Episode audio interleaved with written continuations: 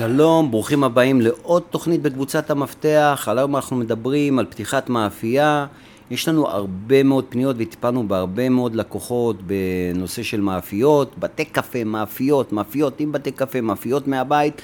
אנחנו ניגע וניתן רקע כללי על השוק הזה. איתי נמצאת שרית שיש לה ניסיון רב במאפים. אני לא רוצה להגיד מאיפה הניסיון, אבל יש לה ניסיון רב. אני גם יפה וגם מופע, וזה הדבר היחיד שאני אגיד.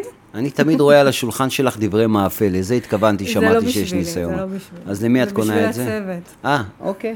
בסדר גמור. הם עובדים קשה. אז- דרך אגב, המשרדים שלנו, יש לנו שלוש מאפיות אחד ליד השנייה. נכון. אז ככה, מעבר לזה שאנחנו עזרנו להקים הרבה מאפיות, אנחנו קליינטים ולקוחות מאוד מאוד מקצועיים בנושא של מאפיות. בהחלט, ויש לנו גם אה, ביקורות על כל אחד ואחד מהם? ובדרך כלל אה, טובות. אמת? אה, אז בואו נתחיל. בוא נתחיל.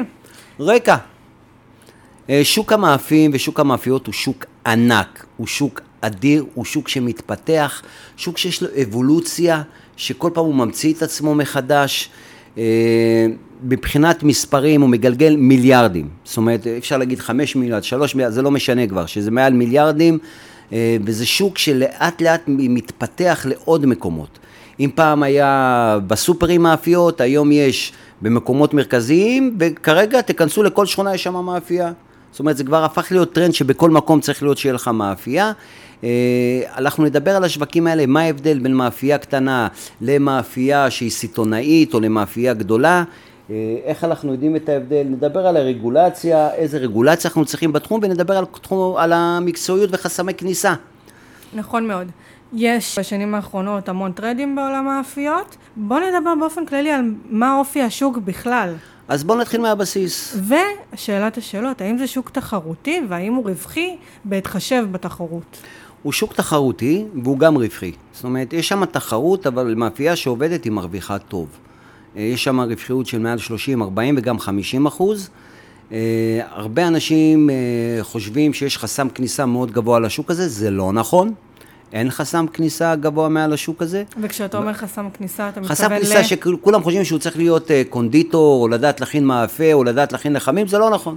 אוקיי. כי רוב השוק הוא בכלל אחר לגמרי, היום אתם תשמעו הרבה סודות מהתחום הזה, החלטתם לפתוח אה, בית מאפה, אז תדעו שאתם כמעט ולא מכינים מאפים שם, אתם רק מחממים, זאת אומרת, אתם מטפיחים ומה שנקרא, מכניסים לתנור ומוציאים את זה חם.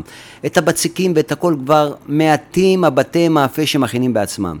מעטים עד מעטים, מי שעושה את זה זה הבוטיקים, אבל כל הבתי מאפה שאתם רואים, כל הקרואסונים ולחם ונחמניות ובגטים, זה ספקים חיצוניים שמביאים. ואני אתן הסבר מה, מהבחינה הזאת. אז יש הרבה הרבה מפעלים שהם מכינים רק נחמניות או פיתות או משהו כזה, ועל על בסיס יומי בבוקר הם מביאים את זה לבית מאפה או למקום שאתה מצאת, כנ"ל הקרואסונים והכל, אתה מוציא, מטפיח ושם את זה חם. ויש כמה חברות מאוד גדולות בתחום הזה. החלטנו לפתוח בית מאפה, מה הדבר הראשון שאנחנו עושים? כמו שאמרנו, לוקיישן, מקום, כי למקום יש לו משמעות מאוד מאוד גדולה. יש לה שתי משמעות, אחד מבחינת ההצלחה של המקום, הדבר השני מבחינת ההשקעה במקום, כדי שתוכל להבין אם אתה רוצה להיכנס לתחום הזה, או אם יש לך את ההון העצמי או את הכסף לפתוח כזה מקום. אז כרגע שברגע שמצאנו מקום ואפיינו ועשינו אפיון ראשוני מה הסוג של בית המאפה שאנחנו רוצים, כי יש הרבה אה, סוגים ומי הקהל לקוחות שלנו, יש היום בתי מאפה שחצי מהם זה ללא גלוטן. יש בתי מאפה שמתמקדים אך ורק בעוגות. יש בתי מאפה שמתמקדים בלחמים וגם בעוגות מה שנקרא פשוטות, או, וגם בתי מאפה שמתמחים בעוגות קרות. אז ברגע שאנחנו אפיינו את המקום ואפיינו את קהל הלקוחות, אנחנו יכולים לצאת לדרך. אז באמת כמה חשוב המגוון? האם כדאי להתמקד בנישה, או דווקא לגוון ולקלוע לכל הטעמים? זה תלוי. זה תלוי מהקהל הלקוחות שלך.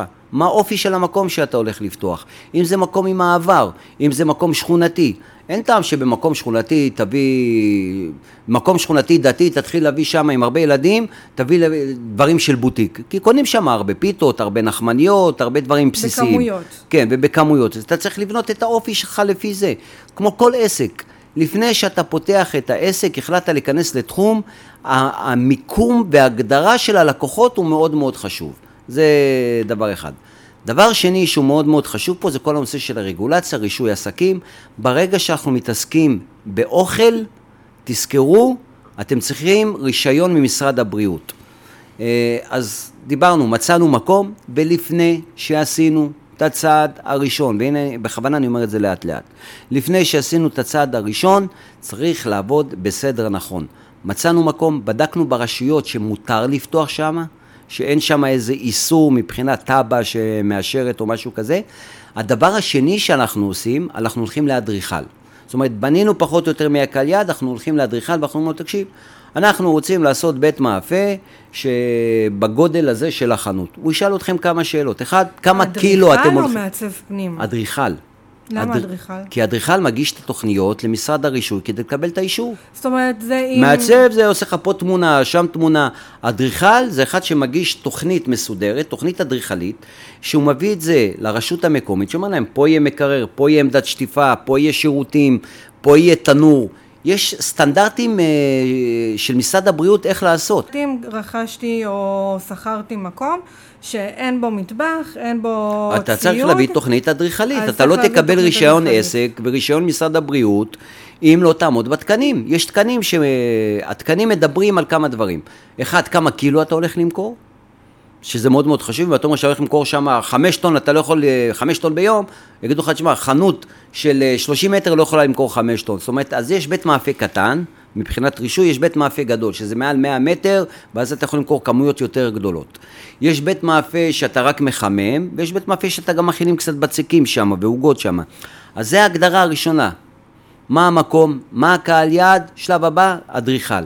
למה אדריכל? כי אדריכל מגיש את התוכניות ורואה שאתה כן עומד בתקן ותקבל רישיון עסק. שלא תפתח ואחר כך העירייה תגיד לך, תשמע, תגיש לי תוכנית אדריכלית, לא, זה לא לפי התקן. אז בחרנו אדריכל נכון, הלכנו בקבוצת המפתח, יש לנו קשר עם הרבה אדריכלים ונשמח לקשר. בחרנו אדריכל נכון, מפה אנחנו מתחילים במקביל לעבוד על התוכנית העסקית. אז מה באמת היקף ההשקעה הכספית? אה, איך מתמחרים בכלל כל דבר? אז דיברנו לפי הגודל. בדרך כלל, אה, מניסיון שלנו, ואני אתן כלל אצבע, פתיחת אה, בית מאפה קטן, אנחנו מדברים על השקעה ראשונית של 200 אלף שקל עד 400 אלף שקל, תלוי בעיצוב ובגודל. עכשיו, שאלה חשובה. האם כדאי לי לרכוש מקום חדש מאפס, או דווקא זכיינות של רשת גדולה? תראי, בזכיינות יש או יתרונות. רשת כלשהי. בזכיינות יש יתרונות. מה היתרונות? שאתה בא עם גוף מקצועי שבא מאחוריך, שנותן לך את חומרי הגלם, שנותן לך מחירון, שאומר לך, ונותן לך גם הכשרה, ואז החסם כניסה שלך הוא יותר. אבל מצד שני, הם לא נותנים לך להרוויח כל כך הרבה כסף, ואתה לא יכול לעשות מה שאתה רוצה. זאת אומרת, יש נגיסה ברווחים. יש נגיסה, ובדרך כלל גם מבקשים לך דמי זכיינות. אה, תמיד יותר זול לפתוח משהו. אם אתה הולך על בית מאפה בסיסי, הנושא של הרשת הוא כבר לא חשוב. כן, אבל אתה רוכש גם את המוניטין בעצם. נו, אבל בבסיסי זה לא חשוב. תיתן שירות טוב, תיתן מוצר טוב, אתה תעבוד. אז uh, כמו שאמרנו, בחרנו מקום, החלטנו מה אנחנו רוצים, אם זה רשת או פרטי מהבחינה הזאתי, עשינו תוכנית עסקית, התוכנית עסקית באה ואומרת לנו מה עלות ההשקעה, כמה אנחנו מצפים להרוויח, כמה יהיה לנו כל העלויות, כמה עובדים אנחנו נצטרך. מה... כן. כן, הייתי רוצה להתמקד בהבדל בין לבנות מקום מאפס לבין זכיינות. כי אני חושבת שיש הרבה כאלה שהיו מתלבטים. אז אמרתי, אתה הולך לזכיינות, זכיינות אתה בא למפעל, אתה בא למקום שעובד. הוא יכול להגיד לך, תראה, אתה רואה את החנויות שלנו, אנחנו רשת, לך לאחת החנויות, תראה, תעבוד שם שלושה חודשים, ונמצא לך מקום, אנחנו נשפץ לך את המקום, אנחנו נביא לך את התנורים, אנחנו נביא לך את הבצקים, אנחנו נדריך אותך בהכל, אנחנו נביא לך את הקופה ראש, אתה מקבל הכל. אבל על חשבוני. בטח, אתה משלם על זה כסף. והרבה כסף. אתה משלם. אתה פעם אחת משלם עבור הזכיינות, פעם שנייה אתה משלם עבור ההשקעה, פעם שלישית הם יכולים להכניס לך הרבה התניות בתוך ההסכם, ואתה עובד בשביל איזה מקום תמורת אחוזים, כמו קופיקס וכל אלה. שזה לא תמיד משתלם. מה? בכל זאת, איזה, יכול, איזה יתרון יכול להיות לזה? זה היתרון שדיברנו. כל המקצועיות, כל ההדרכה שאתה מקבל. והשם. זה- והשם, זה יתרון מאוד גדול. ולעומת זאת, מקום פרטי. פתחת מקום פרטי, אז אין לך את העלויות מסביב. אם אתה יודע לעבוד נכון, אז יהיה לך הרבה יותר זול, ואתה קובע לך את הרווחיות, אתה, אין לך בוס מעליך. אתה קובע איזה מוצרים, אתה יכול להגיד, שמע, פה הולך לי יותר נחמניות, אני רוצה לעשות יותר נחמניות. פה הולך לי יותר דברים, אני רוצה לעשות יותר דברים. אתה יכול להשתגע, אתה יכול לעשות פרסום איך שאתה רוצה, אתה לא מוגבל בשום דבר. ההגבלה היחידה שיש לך זה אתה, מה אתה תעשה שם. אוקיי, אם אני רוצה ללכת בגדול ממש, ודווקא להקים מפעל יצרני של מאפים. אה, נדבר גם על מפעל יצרני של מאפים, אבל בואו נסיים את הנושא של בהמשך. החנות. החלטנו אוקיי. שאנחנו עושים חנות, קבענו מי הקהל יעד, בנינו תוכנית עסקית. דבר שני זה למצוא את הספקים הנכונים, ויש הרבה מאוד ספקים שמביאים לכם את זה. אה, קבענו עם האדריכל והכל. דבר ש... הבא שאנחנו עושים זה איך לפתוח את החנות ברמה המעשית, אה, לאתר נכון את הספקים של הציוד, להתחיל, אני תמיד אומר, תתחילו תמיד בהערצה, להתחיל בקטן, לא פרסומות ולא פתחנו ממחר בבוקר, להתחיל בהערצה, ולאט לאט עם שיווק נכון וקצת אה, שירות טוב, לא קצת, שירות טוב מאוד, אתם תגיעו לתוצאות טובות ורווחיות. עכשיו, יכול להיות שיש, שיהיה לי קהל יעד מעבר לעוברי אורח? אה, זאת אומרת, עוברי אורח, יש לך את הקהל יעד? השבוי, זה האנשים שגרים באזור, אנשים שגרים בסביבה. אם אתה בנושא של מעבר, אז אתה יודע גם לבנות קהילה עסקית, בכל מקום בונים קהילה עסקית. אני מכיר חנות אחת, ודווקא אני אגיד אותה בקריית אונו, שיש לו בגלה מדהים. אני בא מאשדוד, אני עובר דרך קריית אונו, נכנס, קונה את הבגלה אצלו. והבנות שלי קרות בקריית אונו, אני אומר להם, כשאתם באים תביאו לי בגלה. זאת אומרת, אתה יכול לבנות לך קהילה של מוצרים מאוד ייחודיים, שאתה נותן אותם, שאין אותם לאחרים, או שהטעם שלך, כבר רכשת לך מוניטין של, של בית מאפה עם דברים מאוד מאוד מיוחדים. אני מדברת אולי דווקא על לקוחות עסקיים.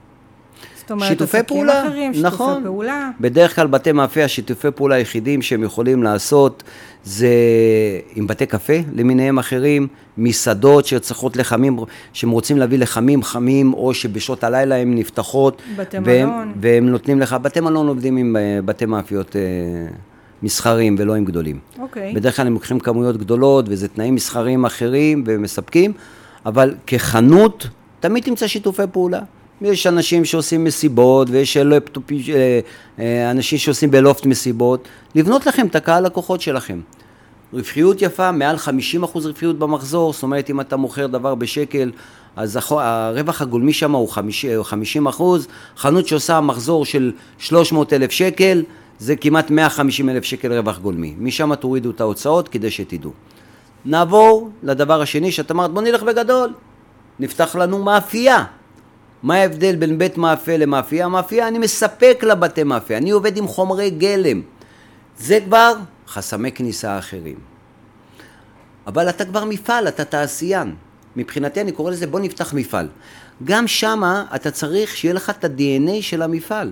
אני לא מכיר מפעל שעושה נחמניות, פיתות, עוגיות, לא, אין כאלה מפעלים חבר'ה. תמצאו את הנישה שבו אתם רואים שיש לכם ערך מוסף, ולפי הערך המוסף הזה תבנו את זה. בדרך כלל מי שפותח מאפייה זה מישהו בא מהתחום. אה, מעטים האנשים, אני לא נתקלתי אף פעם בבן אדם שקם בבוקר, אני פותח מאפייה סיטונאית ואני רוצה להתחיל לספק לכולם, כי שמעתי שיש שם כסף. אז זה אני לא ממליץ לאף אחד לעשות. כמו שאני אומר ברוב התוכניות שלי, אתם נכנסים לתחום, תבואו עם הערך המוסף שלכם. אתם רוצים לפתוח מאפייה, אז שיהיה לכם ערך מוסף בזה, אל תחשבו רק כספית, תחשבו מה אתם מביאים איתכם מהבחינה הזאתי, וגם שמה רגולציה, השקעה גדולה במאפייה, אופטימיזציה, הרבה מכונות, ככל שתהיה לך אופטימיזציה, אז יהיה לך פחות כוח אדם. כוח אדם, ככל שיש לך יותר כוח אדם, אתה תהיה פחות רווחי. אם זה בנושאים של uh, בתי מאפה, תזכרו שההוצאה הכי גדולה זה הכוח האדם. אז יש הרבה הרבה מכונות שעושות את הכל לבד. את זה אני מציע כבר לקחת טכנולוג מזון ולקחת uh, אנשי מקצוע ויועצים מכל התחום לפני שנכנסים, לבנות תוכנית עסקית, להיכנס אפילו ל... הלוואות מאוד מיוחדות, המדינה עוזרת לפתוח, תחשבו כמו תעשיינים, טיפ, אתה פותח מאפייה, אתה תעשיין, תחשוב כמו תעשיין. אתה לא בית מאפה, אתה תעשיין.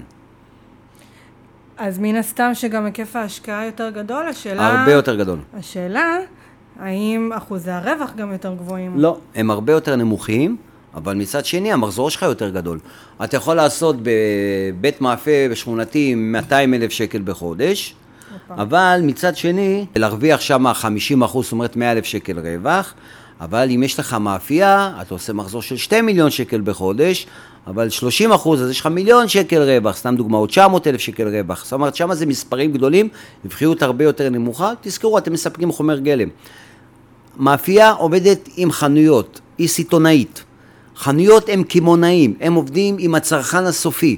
אז תמיד הצרכן הסופי שם הרווחיות יותר גבוהה, זה כלל אצבע בכל מקום.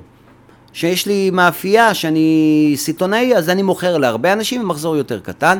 לוגיסטיקה, משאיות, משאיות קירור. חבר'ה, אה, קשה לעבור על זה בתוכנית אחת, אבל כן אני רוצה שתבינו את האתגרים שתעמדו בפניהם, ואם בכל זאת החלטתם, אנחנו פה בקבוצת המפתח, פתחנו גם בתי מאפה, גם מאפיות, נשמח, אנחנו מתעסקים גם בליווי, גם בבניית תוכנית עסקית, גם במימון וגם במענקים שיש לכאלה מקומות. תיצרו איתנו קשר וביחד נפתח בית מאפה, אנחנו נבקש הנחה מדי פעם שאנחנו מגיעים לקרואסונים, הלא דברי מאפה שאנחנו ניקח, באיכות שרית. אני רוצה קפה חינם כל בוקר. זה גם אפשר. מגיע זה- לי. יגיע לך.